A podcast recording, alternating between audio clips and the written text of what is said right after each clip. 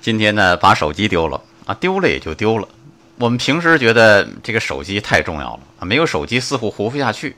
但是今天我发现，没了手机呀，日子还是照常可以过下去的，还可以照样吃饺子，饺子还是一样的香啊。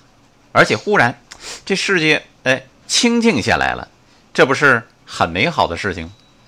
我甚至想鼓励一下那些呃现在手里正玩手机的人，每天关机两小时，看看天会不会塌下来。当然不会啊！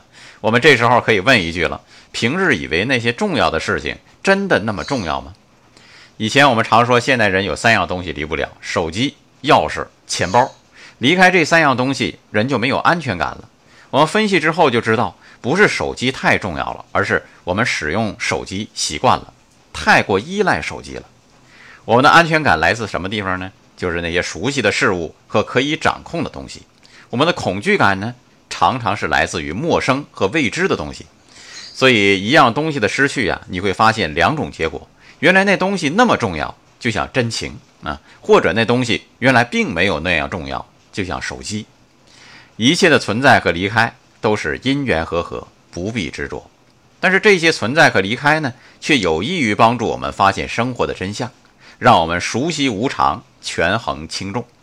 正如王菲唱的那样，相聚离开都有时候，没有什么会永垂不朽。爱生活，高能量。